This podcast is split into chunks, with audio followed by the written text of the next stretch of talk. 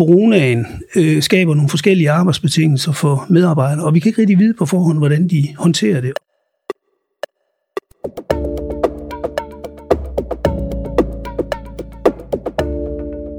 Du lytter til Det Videnskabelige Kvarter, en podcast fra Aarhus BSS, hvor vi på 15 minutter giver dig forskningsbaseret viden om erhverv og samfund. Mit navn det er Mia Ulfgraven.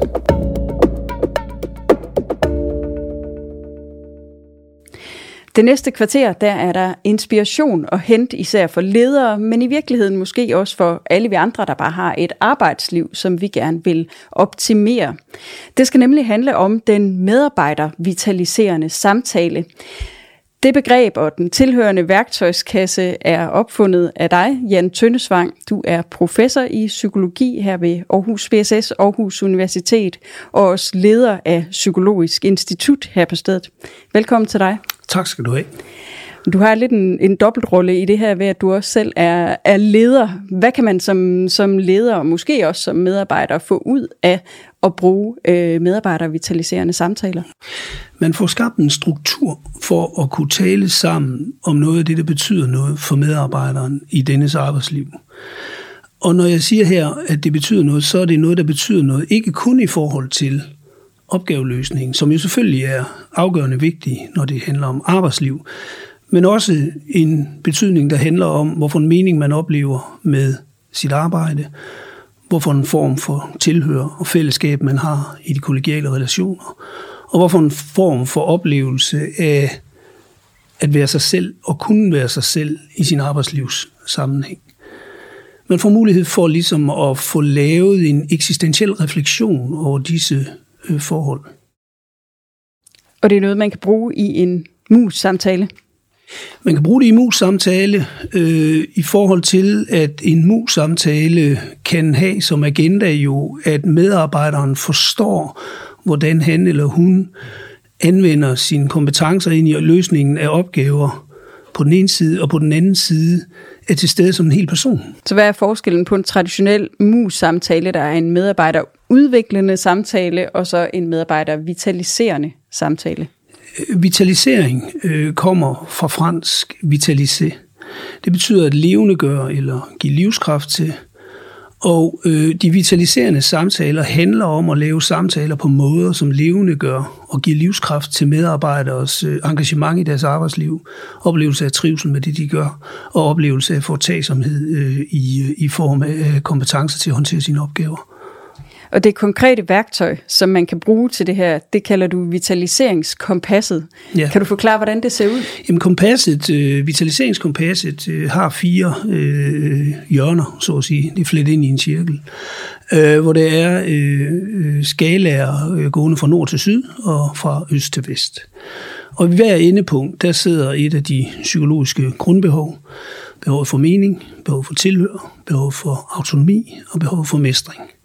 Og så går kompasset ud på, at man så at sige øh, skal finde ud af, hvordan man er placeret i forhold til øh, sin oplevelse af at kan være til stede med disse behov i sit arbejdsliv. Lad os lige tage den midt for et. Mestring, hvad ligger der i det? Jamen mestring, det er et grundlæggende behov for at gribe ind og gøre noget i verden. Øh, det er vi alle født med. Og øh, det folder sig ud igennem vores opvækst og gennem vores skolegang osv., og, så videre, og det realiseres jo så også i vores øh, arbejdsliv. Når vi så i arbejdslivssammenhæng står for at skal mestre nogle opgaver af forskellige art, så realiserer vi det behov med de kompetencer, vi har. Øhm, og det, det handler om her, det er at have en oplevelse af jo at lykkes med det, man gør, men også at have en oplevelse af, at det, man gør, det passer ind i den sammenhæng, man arbejder i. Det vil sige, har det noget med kerneopgaven at gøre. Mening? Mening, det handler om øh, et behov for at se sig selv i en større verdenssammenhæng, øh, der rækker ud over en selv. Det skaber et spejl for forståelsen af den, man selv er, ved det, at man relaterer sig til en større verden. Det er et grundlæggende behov, som i arbejdslivssammenhæng handler om, hvordan man ser en mening med den organisatoriske eller virksomhedsmæssige sammenhæng, man indgår i. Hvad den til for? Hvad udretter den i verden? Og hvordan kaster det et spejl på de opgaver, jeg løser i dagligdagen? Og så kort de to sidste, tilhør og autonomi. Tilhør, det handler jo om behovet for at være deltagende sammen med andre mennesker i relationer af forskellige art. Og behovet for autonomi, det handler om måder, hvorpå man har oplevelse af at kunne være sig selv med den personlige integritet, man har, med de ambitioner, man har, med de tanker og følelser, man har. og som selvfølgelig øh, ind i en arbejdslivssammenhæng skal afstemmes, fordi der også er nogle kodex for, hvordan man omgås hinanden i den sammenhæng. Og samtidig så har det betydning, at man har en oplevelse af, at man kan være mere eller mindre til stede med det, øh, den selvbestemmelse, man også har med sig, og den indflydelse, man ønsker at yde på både sit eget arbejdsliv, men måske også, hvis man har ansvar for andre. Jan Tønnesvang er dagens gæst i det videnskabelige kvarter.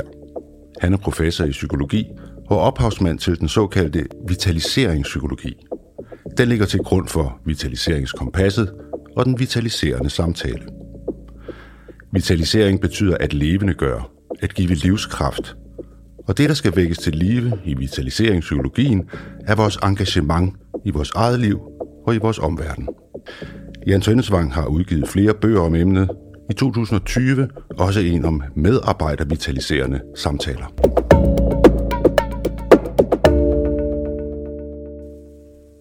Nu har vi fået på plads, hvordan vitaliseringskompasset er skruet sammen, så lad os tale om, hvordan vi kan bruge det i praksis. Mm.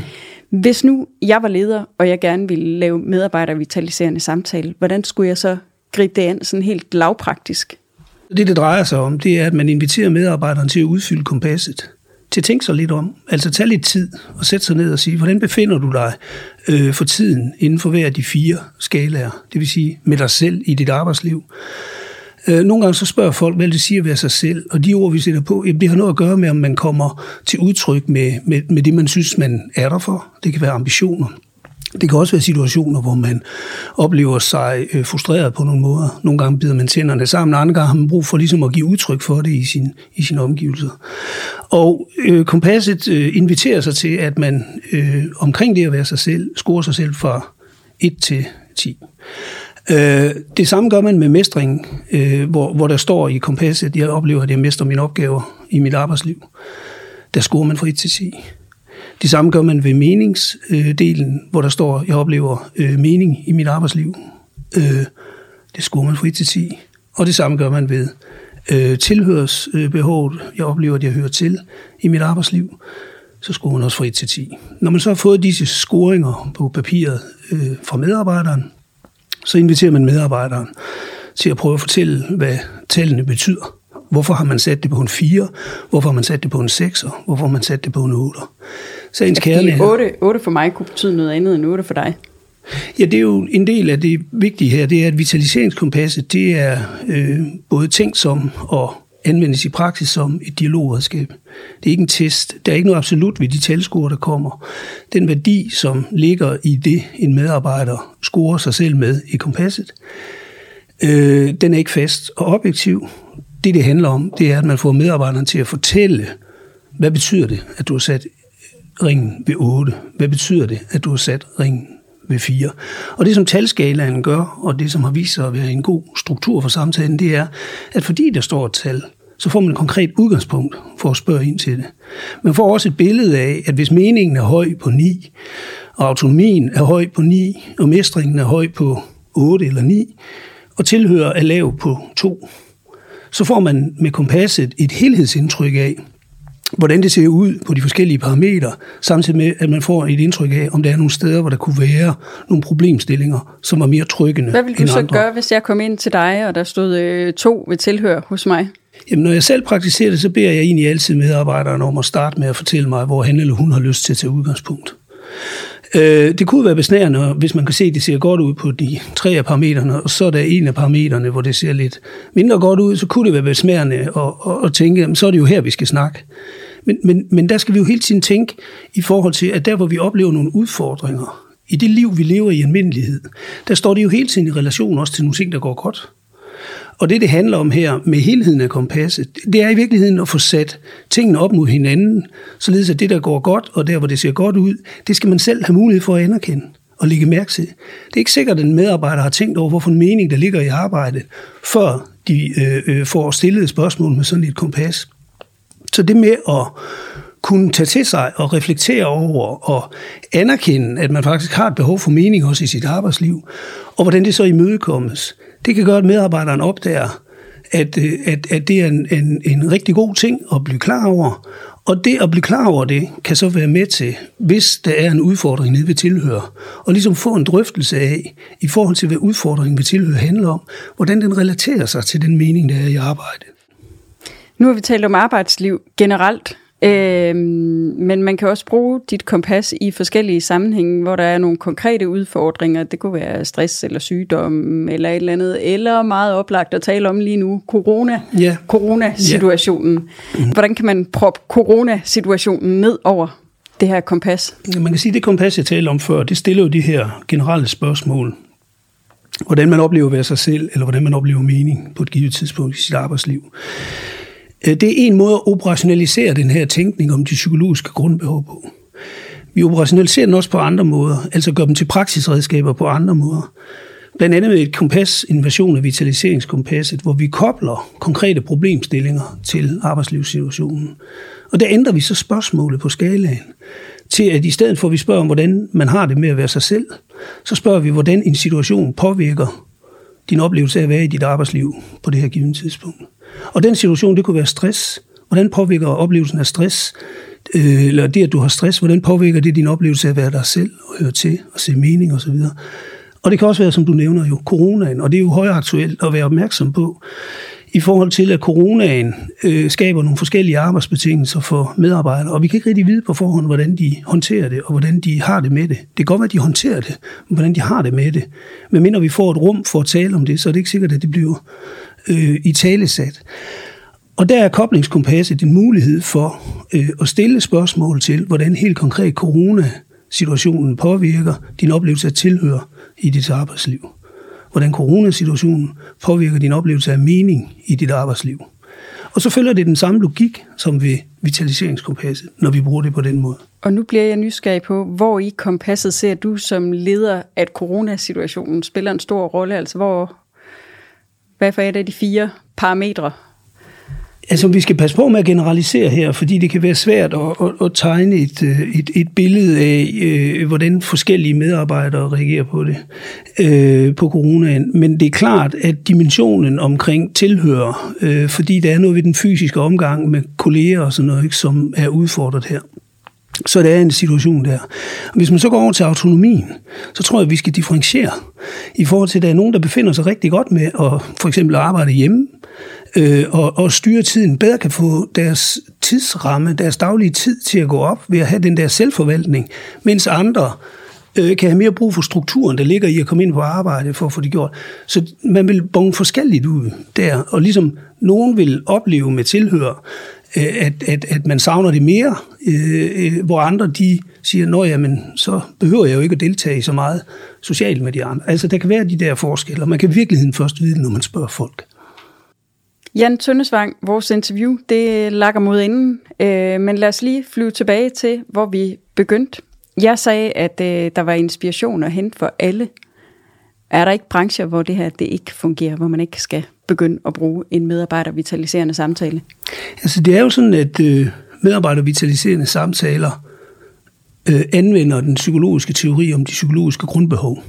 Og sådan nogle grundbehov, det er jo nogle behov, som vi alle har. Altså når jeg går ud af døren, så går mine behov med mig. Når jeg går på arbejde, så går de med mig. Øh, og om jeg bor i øh, København eller jeg bor i Lemvi, det er sådan set ligegyldigt, fordi øh, jeg har, mennesket har de samme grundbehov. Og det vil sige, at der er ikke brancher, hvor man ikke, hvis man ønsker at tage det til efterretning, ikke med fordel kan tage sådan nogle ting til efterretning, fordi det også øh, betyder noget, hvordan mennesker øh, får indfriet deres behov i deres øh, arbejdslivssammenhæng. Er der ledere, der ikke skal begynde at bruge det her? Man skal tænke sig om, når man laver vitaliserende samtaler. Altså, det ligger i ordets natur, at det er til for at levendegøre. Og det vil sige, at det er til for at levendegøre noget hos den, man taler med.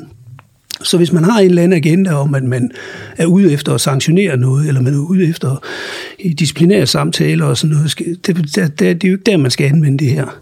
Man skal anvende det, når man har den, øh, hvad skal man sige, øh, ressourceorienteret øh, tilgang øh, og forståelse øh, til, at genuint faktisk og vil arbejde for at facilitere eller understøtte, at medarbejdere får et godt arbejdsliv. Man skal have en oprigtig interesse i det hele menneske ja. i medarbejderen, eller hvordan? Ja. ja. Og vi i guiden, øh, som vi har lavet om det, har vi også et kodex, øh, hvor vi skriver om de her ting i forhold til, at øh, man, skal, man skal have en etik øh, omkring det i, i forhold til, hvad det er, man ønsker at opnå med det. Tak for det, Jan Tønnesvang. Tak fordi du kom og delte ud af din, øh, din viden her og gav os et lynkursus i medarbejdervitaliserende samtaler. Velbekomme. Det var en fornøjelse.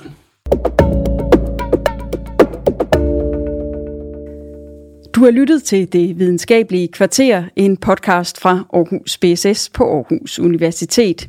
Denne udgave var tilrettelagt af mig, Mia Ulfgraven. Klipning og musik har Simon Andersen Nørdam stået for. Du kan finde vores podcast på iTunes eller Spotify, eller hvor du normalt hører podcast.